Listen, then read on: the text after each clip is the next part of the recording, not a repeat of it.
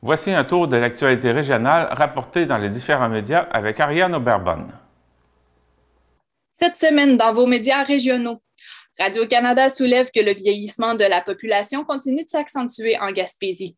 28,6% de la population est âgée de plus de 65 ans dans la région, soit la proportion la plus élevée en province. Les jeunes de moins de 20 ans représentent 16% de la population, le taux le plus faible au Québec. Radio CHNC nous apprend que l'été 2021 bat tous les records en matière d'achalandage touristique en Gaspésie. 523 000 visiteurs ont été dénombrés et les retombées dépassent les 300 millions de dollars. À Radio Gaspésie, on dévoile que le docteur Yves Bonnier-Vigé a été finaliste pour le prix Rayonnement du Collège des médecins. Si l'honneur a été décerné à docteur Caroline Quash, celui-ci est tout de même heureux de la reconnaissance obtenue.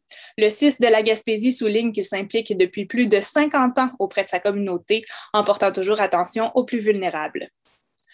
La culture du sol est un succès pour le traitement des eaux de boue de fosses septiques, soulève Radio CHNC. Le projet de la Régie intermunicipale de traitement des matières résiduelles de la Gaspésie a permis de réduire de 60% le nombre de voyages d'eau, de réduire les gaz à effet de serre de 5 tonnes et de réutiliser 90% des nutriments, en plus de fournir la matière pour des copeaux pour le compostage. Le report du plan de protection du caribou inquiète des experts selon CHAU-TVA. Selon Nature Québec, chaque mois de report peut avoir un impact sur la protection de l'espèce menacée. Le Parti libéral provincial affirme que s'il était au pouvoir, un ministère des Pêches verrait le jour.